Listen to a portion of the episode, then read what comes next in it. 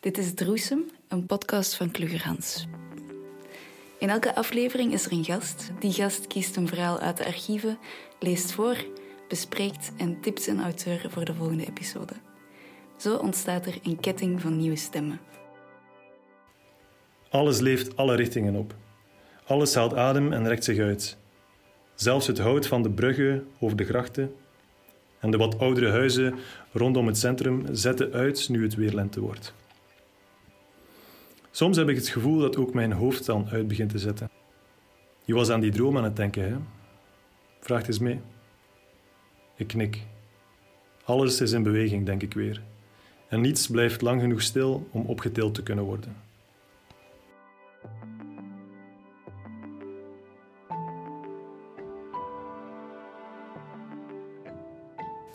Naast mij zit Matthijs de Raad, dichter, zanger en poëzieredacteur bij Klugerhans. Hallo Matthijs. Hallo Anna. Hoe gaat het? Heel goed, dank u. Het verhaal dat jij hebt gekozen is En niets wordt opgetild van Robin Kramer. Uh, wat sprak jij zo aan in het verhaal? Dus wat ik heel tof vind aan het verhaal is dat het uh, het topje van de ijsberg laat zien.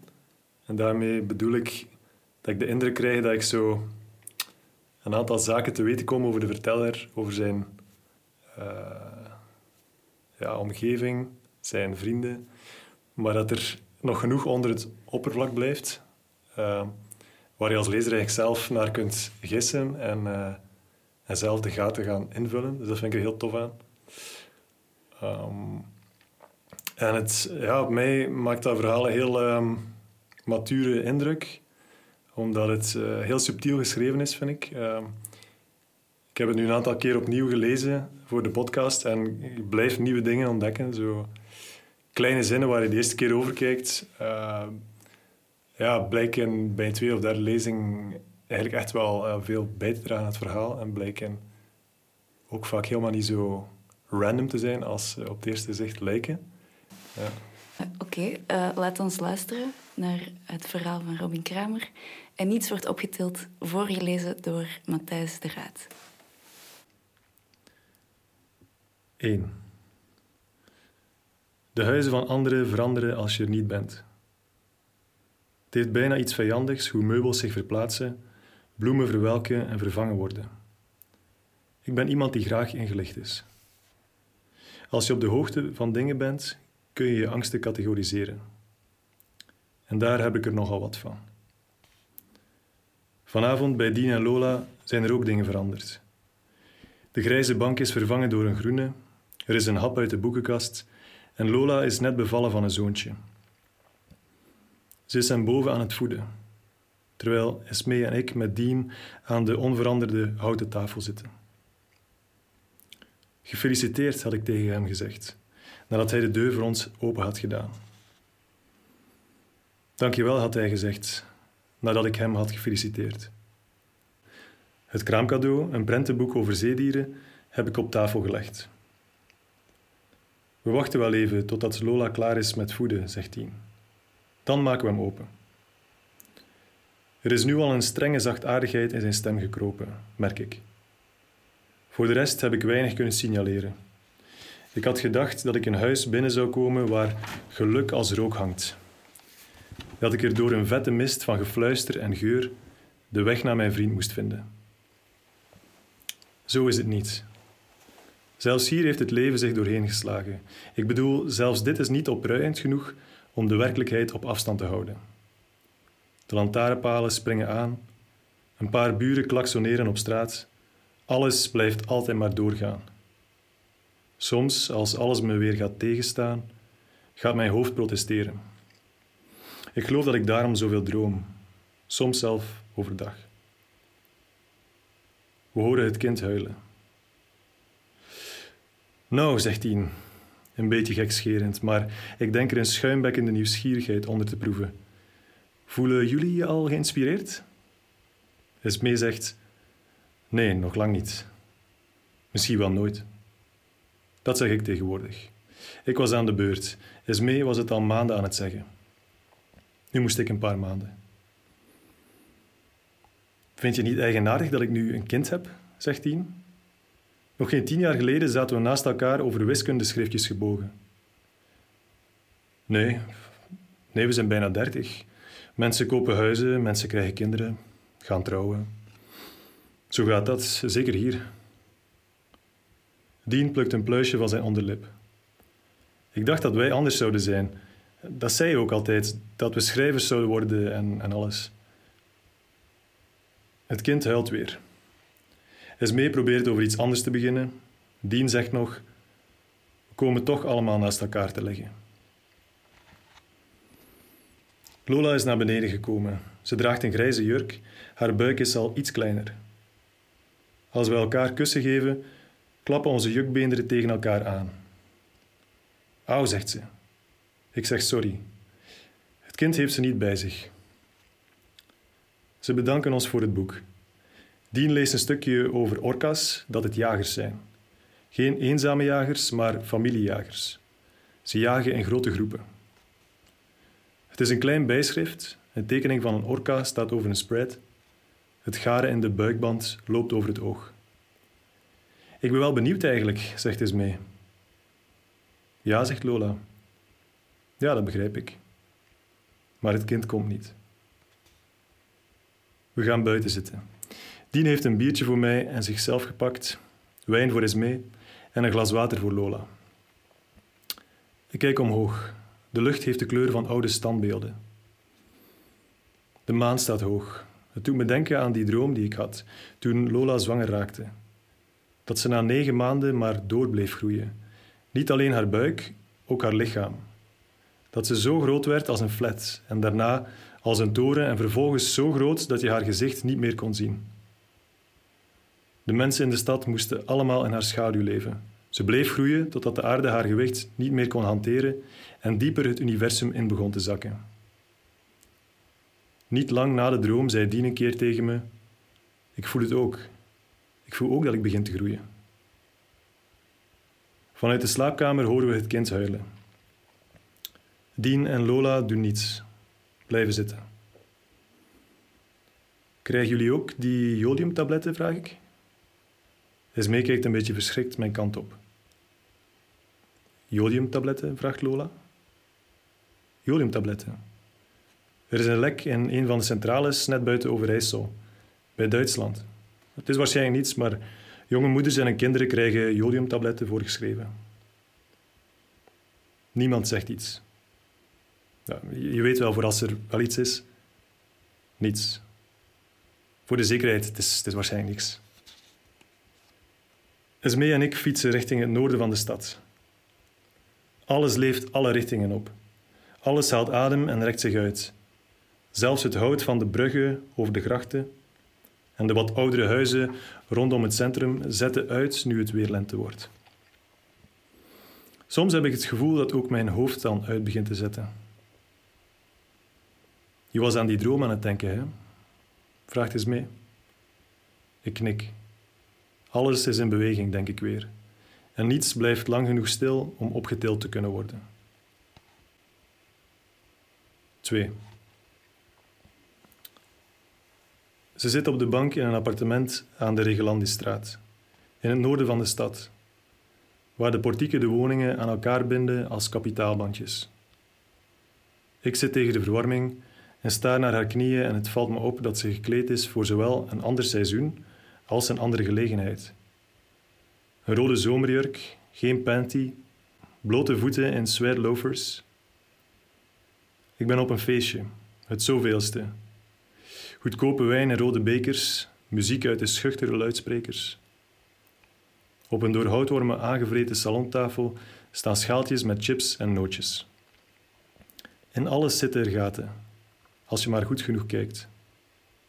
Buiten de wind, binnen de dingen. Boven de bank hangt een grote poster van een man met een gezicht zonder kenmerken. Leeg als een canvas, zijn armen in de lucht. Gekleurd licht schiet uit zijn handen.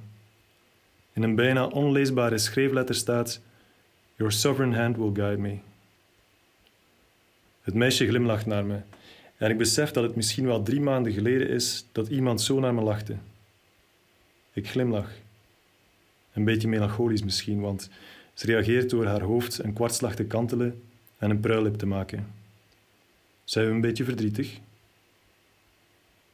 Haar man zit op een afstand. Het ontbreekt hem aan kenmerken, zoals de man op de poster. Een symmetrisch gezicht, de kleur van porselein, een lichtelijk teruglopende haarlijn. Ze hebben eindelijk ruimte van elkaar misschien. Andere mensen om mee te praten. Het is eigenaardig hoe moe we kunnen worden van de dingen die we zelf hebben gekozen.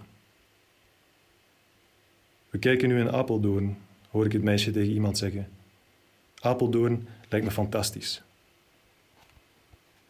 Ik trek mijn jas aan en loop het balkon op. Dus, geen Apeldoorn? Ze is naar buiten gekomen, het meisje, of vrouw eigenlijk. Wanneer moet je eigenlijk stoppen met mensen meisjes en jongens noemen? Pardon, zeg ik. Ze loopt naar me toe, haar loafers knisperen in oud ijs. Op de balkon staan een paar lege kratten bier. Een wit geworden plant, een vergeten folder die aan het tafeldek van een terrastafel is vastgevroren. Kids spuiten. 25% korting. Je ging weg toen ik over Apeldoorn begon. Ik dacht, die jongen heeft iets tegen Apeldoorn. Ah, ik had niet door dat je tegen mij had. Ze lacht. Grote tanden, anders dan die van Esmee. Ik ben 33, ik praat al jaren niet meer tegen iemand. Ik praat gewoon, weet je. Zoals je een hand met zaadjes uitgooit. Ik zie later wel waar de planten groeien. Ik lach hardop. Het geluid klinkt vreemd. Ik heb het al tijden niet gehoord. Rook je? Niet echt meer, zeg ik. Het leukste gedeelte vond ik altijd de afzondering. Dus dat blijf ik doen. Getrouwd? Verloofd. Ze gaat dichter bij me staan. Er straalt warmte uit haar lichaam. Ze heeft een mooie huid, vind ik. Sproeten. Ik voel de aandrang een schoffeltje te vinden, een gat te graven in haar schouder en er dan vervolgens in te gaan liggen. Waar is ze nu dan? Wie? Je verloofde. Vrijgezellenfeestje. Het meisje knikt langzaam. Dat trouwt maar en dat trouwt maar hier in het oosten, denkt ze wellicht. Ze zegt dat ze Sarah heet. Ik kijk naar haar gezicht en zie dat de sproeten rondom haar mond een beetje beginnen te trillen. Dan beginnen ze te bewegen, alsof ze in haar mond willen kruipen. Wat is er? Pardon, zeg ik. Ik heb soms en beweeg mijn vingers langs mijn ogen. Een signaal dat niets zegt, maar dat ze op de een of andere manier begrijpt. Ik wil haar van alles vertellen. Over hoeveel pijn alles doet. Over Apeldoorn, dat ik me afvraag of ze ook sproeten heeft op haar buik, op haar rug, op de rest van haar lichaam. Ik wil haar ook vragen of ik haar nog een meisje mag noemen. Maar ik zeg niets. Wie praat zet zichzelf in de wereld en is te veroordelen. Ik was afgelopen week op een bruiloft, zegt ze. Er zouden allemaal vrouwen komen die ik al jaren niet had gezien. Van vroeger, van de middelbare school. Ze hadden me geplaagd, gepest, eh, gepest zeg maar gerust. Dus ik wilde graag laten zien wie ik geworden was, weet je wel. Getrouwd, goede baan, een echt huis. Ik kom daar aan in mijn mooiste jurk en zie ze al in een groepje staan. Ik krijg het benauwd, maar zet door. We begroeten elkaar en ik blijf staan en we praten en praten, allemaal heel beschaafd. De dag verloopt en ze stellen de vragen niet. Ze stellen de vragen niet waar ik zo graag antwoord op had gegeven. Aan het einde van de avond ga ik naar huis zonder de kans te hebben gehad om het ze in te wrijven, om, om eindelijk eens trots te zijn. Ze zucht diep en gaat verder. Die nacht maakt mijn man me wakker, omdat ik mijn handen rondom zijn keel heb en aan het knijpen ben. Ik herinner me dat ik aan het dromen was, dat ze er allemaal stonden, in die lege kerk, alle meisjes die mijn leven hadden verpest. Ze droegen allemaal gigantische jurken, echt enorm, net als die vrouwtjes in die kitscherige schilderijen op ansichtkaarten, weet je wel. Ikzelf was naakt en ik wurgde ze, één voor één mijn benige vingers om die vette nekken. Maar ze stribbelden niet tegen. Ze schreeuwden niet, vochten niet. Ze waren volslagen comateus. Mijn man maakte me wakker en ik droomde nog een klein beetje verder. De droom lag een beetje over hem heen, begrijp je? Voor een paar seconden was er geen onderscheid tussen de droom en de werkelijkheid. We hangen over de balkonrand. Ik ril van de kou. Sarah heeft nergens last van. Beneden rijdt een auto over een putdeksel.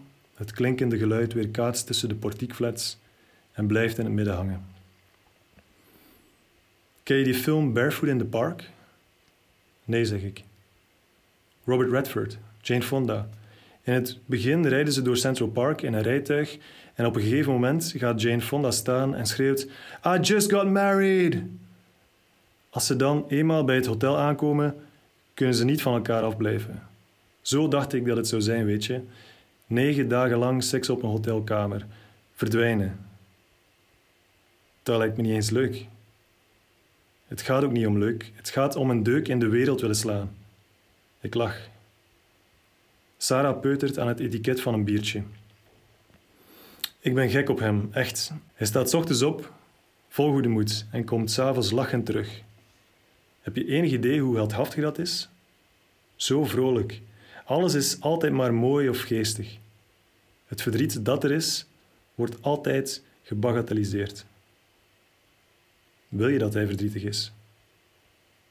Nee, zegt ze. Nee, ik, ik, wil, ik wil dat hij nog iets te winnen heeft. Ik knik. Soms wou ik dat hij een idioot was. Ja. Ik weet het ook allemaal niet. Ik ben je allemaal dingen aan het vertellen terwijl mijn man binnen zit. Het voelt niet goed. Het voelt niet goed. Het, is goed. Beter zo dan dat we hier staan zoenen. Ze kijkt me aan. Echt aan. En zegt, dat vraag ik me dus af. Een stilte die bijna zuigend is. Het tegenovergestelde van geluid. Dan zegt ze: Als je me iets wil vertellen, moet je dat doen, hè?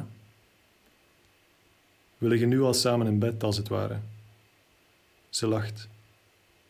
Als jij nog iets wil?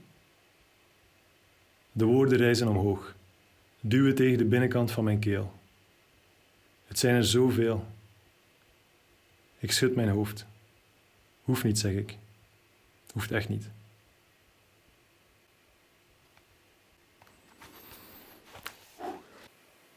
Dit was En Niets wordt opgetild door Robin Kramer, voorgelezen door Matthijs de Gaat.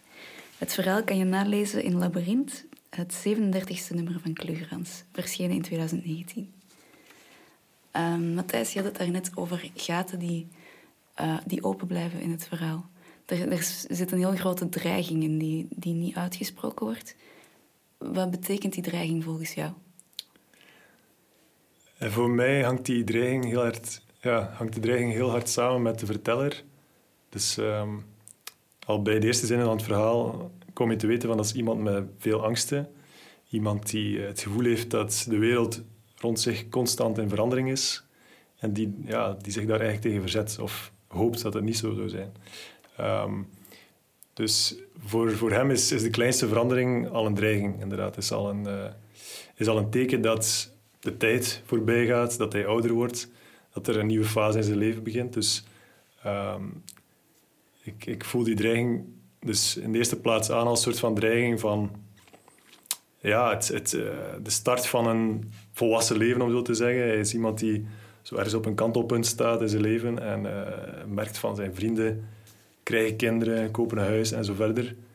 En uh, dat boezemt hem heel veel angst in, omdat hij ergens hoopt dat alles kon blijven zoals het was. Een soort van, uh, ja, een soort van eeuwige onbezonnenheid of zo, denk ik. Um, of zo interpreteer ik het toch, dat hij eigenlijk iemand is die, die hoopt dat zijn jeugd voor eeuwig kan blijven doorgaan.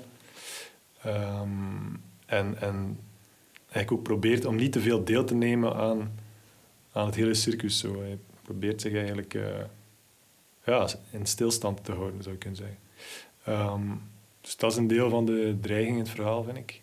Um, en anderzijds heb je in het tweede deel het personage van Sarah, het meisje dat hij ontmoet op een feestje. En zij, ja, zij ervaart ook dreiging in haar leven, maar voor haar gaat het dan eerder om soort van teleurstelling in het feit dat ze eigenlijk alles zou moeten hebben om zich gelukkig te voelen, maar zich toch niet gelukkig voelt. Uh, en ze voelt dat aan als een soort van dreiging van... Ja, dit is het dus nu al. Ik ben nu 33 en eigenlijk heb ik ja, niets om over te klagen. Uh, maar toch uh, heb ik niet dat gevoel van verlossing. Het is precies zoals ze zo verlangt naar een soort van moment van klaarte dat niet komt. en dat komt heel dreigend over ook op de lezer, vind ik. Dus inderdaad, er zit echt zo'n soort van spanning in die binnenwereld van de personages. En die komt met mondjesmaat zo naar boven. En dat vind ik, vind ik inderdaad een van de sterke dingen aan het verhaal. Uh, dat op een soort van sobere manier naar uh, het oppervlak komt. Er zit ergens een soort van cynisme soms in, uh, in de tekst. En, en bepaalde personages hebben toch een redelijk duistere kijk op de wereld. Zo. Als, als Dean dan opeens out of the blue zegt van ja, uiteindelijk komen we toch allemaal naast elkaar te liggen. Terwijl het net ervoor nog over kinderen ging en, en eigenlijk het begin van het leven eh, maakte hij opeens de switch naar eigenlijk maakt het allemaal niet uit. Zo. Uiteindelijk gaan we toch allemaal dood. Zo van, wow. uh, dat is wel redelijk stevig. Zo. En, en dat is zoiets dat je de eerste keer als je het leest misschien nog niet helemaal beseft wat hij, die nu net heeft gezegd of zo. Want het wordt ook heel snel door de andere personages zo onder de mat ge, geveegd. Dus uh, ja, je voelt dat we zitten toch wel heel duidelijk in, in, een, in een wereld uh, die vrij duister is bij momenten. Maar het is zo'n soort van gecontroleerde duisternis of zo. Um, die maar af en toe een keer naar, naar boven komt. Uh, hoe dat ik het las, leek het ook alsof hij heel moeilijk verbinding kan vinden met zijn eigen vrienden en zelfs zijn eigen vriendin is mee. Dat er een zekere afstandelijkheid zit in de manier waarop ze met elkaar omgaan. Mhm. Ehm, en in het tweede deel, met iemand die je helemaal niet kent, lukt het dan beter. Ja, ja inderdaad. Dat, dat, dat draagt mooi bij aan zo de tristesse van het verhaal. Toch Want het is toch ook wel inderdaad een, een melancholische verteller. En je krijgt ook al snel als lezer een soort van beklijvend gevoel van... Je wordt zo meegesleurd in, in, in, in zijn uh, denkwereld, zonder dat het... Ja, moet je zeggen? Zonder dat het echt in je strot wordt geramd. Maar door, door inderdaad die verteller in, in situaties te zetten als een feestje of, of een bezoek bij een vriend thuis, eigenlijk gezellige om, omgeving, gezellige situaties, komt zijn, zijn eenzaamheid des te harder binnen of zo. Voel je je nog veel harder van, hij is iemand die zich eigenlijk die precies nooit echt kan opgaan in, in wat er rond hem gebeurt. Uh, dus, uh, maar inderdaad, zijn vriendin is mee, die, die weet dan wel, als hij op een bepaald moment begint over die jodium pillen eh, leidt zij daaruit af van... Ah, je was waarschijnlijk weer aan het denken eh, over die, over die droom. Waarin uh, Lola transformeert in een soort van uh, monster. Dus eigenlijk weet ze veel over hem, maar toch heb je inderdaad het gevoel dat die twee niet helemaal verbonden zijn. Of, ehm, ja, toch heb je een enorm gevoel van eenzaamheid wel, vind ik. Het is zo'n verhaal dat, dat veel manieren zo'n beetje schuurt en zo inderdaad vragen oproept van hoe, hoe zit dat hier nu juist, die verhouding of die relatie? Wat, wat is er hier aan vooraf gegaan? En, en dat vind ik, uh, ik ook wel een van de sterke, sterke zaken aan, aan het verhaal. Um, dat die twee delen zo worden samengebracht en toch een mooi geheel vormen. Mm -hmm. En dat er ruimte wordt gelaten voor je eigen invulling als lezer. Ja, ja inderdaad. Want krijg meteen al, door die twee delen zo samen te zetten, ja, op het moment dat je begint aan het tweede deel, of zo, zo voelt het toch bij mij, begint er meteen al zoiets te knetteren in je hoofd eigenlijk, omdat je denkt van, oké, we zitten nu op een, inderdaad, een totaal andere avond. Uh, wel met dezelfde verteller, oké, dat is al één aanknopingspunt, maar je begint meteen al te denken, wat is er ondertussen gebeurd? Is dit, is dit, is vroeger of later dan wat ik juist heb gelezen? Uh, waar bevinden we ons juist? Uh, de ik-persoon droomt ook een paar keer weg. Um, hij ziet alles uiteinen. Um, is dat omdat hij bang is om opgeslokt te worden door, door het groeien van, van alles en iedereen rondom hem? Alleszins dat hij, dat hij merkt van alles blijft inderdaad stromen en, en groeien en, en gaat naar een bepaald punt toe. Dat is inderdaad ook waar de titel dan vandaan komt van die ene zin waarin je zegt van alles is inderdaad voortdurend in beweging en je kunt niets eventjes optillen. Um, dus inderdaad, hij, hij, voelt zich waarschijnlijk zo wat meegesleurd in die stroom en, en probeert zich daar zoveel mogelijk tegen te verzetten. Uh, en zegt ook van op een bepaald moment van ik, ik hou niet van om, om, om kleur te bekennen en eigenlijk te praten. Hij probeert eigenlijk zo weinig mogelijk van zijn binnenwereld naar buiten toe te brengen, omdat hij dan veroordeeld zou kunnen worden. Dan wordt hij eigenlijk deel van die wereld inderdaad en wordt hij wat mee gesleurd in, in, in, uh, in alles wat, wat hoort bij, bij de wereld van een dertiger. Of, uh, uh, of, groter gezien bij, bij, inderdaad, bij onze maatschappij. Dus, um, dus die, ja, die angst om opgeslokt te worden door iets dat groter is dan zichzelf zit er wel in, denk ik. Ja. Welke details uit het verhaal blijven u bij?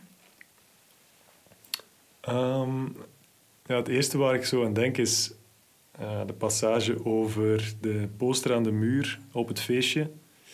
Uh, die beschreven wordt. En, uh, daar staat dan een man op met een, gezicht als een canvas. Dat, dat, vind ik een heel mooi detail, omdat het voor mij een soort van metafoor is voor de schrijfstijl ook. En de, ja, de, de, ergens de ergens een metafoor is voor waarin Robin waarschijnlijk gelooft als schrijver van eigenlijk uh, een personage neer te zetten of een verteller neer te zetten die door de lezer kan ingevuld worden. Of zo voelt het toch voor mij dat we eigenlijk we weten heel weinig over hem.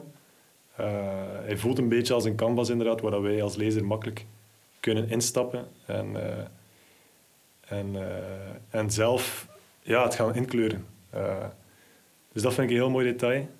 En dan zijn er andere, andere details die ook, ja, zoals ik eerder al zei, die, die op het eerste zicht willekeurig lijken, maar eigenlijk wel iets vertellen over, over de omgeving en over, uh, over zijn, zijn, zijn, zijn kijk op de wereld van de verteller. Uh, zoals uh, het foldertje op, op de tafel, dat is vastgevroren. Dat gaat dan, is dan een foldertje met reclame voor um, kidspuiten. Ja, ja. ook al een prachtig woord op zich eigenlijk. En inderdaad, dat, dat staat dan weer zo'n mooi symbool voor ja, die, die, die dertigers of bijna dertigers die, die, die inderdaad bezig zijn met huizen renoveren en uh, huis te kopen en zo verder.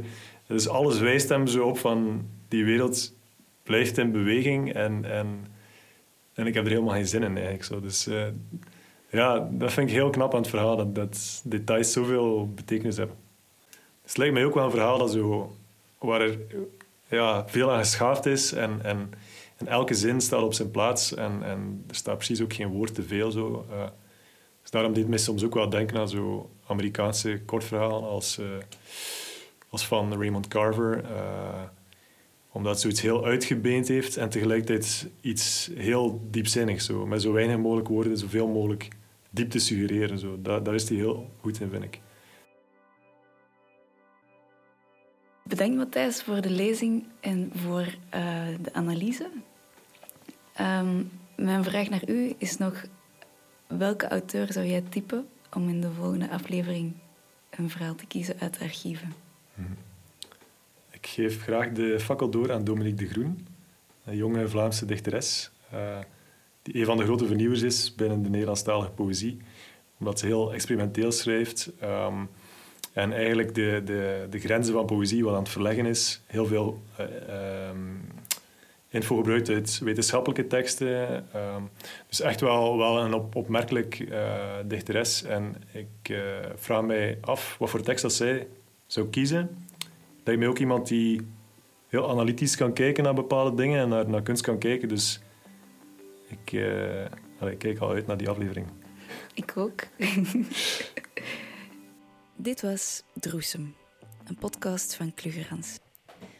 Met in deze aflevering Matthijs de Raad, die las en iets wordt opgetild door Robin Kramer, na te lezen in Klugerans nummer 37, Labyrinth. De muziek werd gemaakt door Eiko de Vriend, montage en redactie door mij, Anna van Hof. Uh, ik zou graag nog bedanken uh, Timon van de Voorde voor de coaching hectoliter voor de opnameapparatuur. En natuurlijk Matthijs, die nog steeds naast mij zit te, te knikken. Hij heeft een sjaal aan. Het is, het is hier koud, er zijn eierdozen en zo.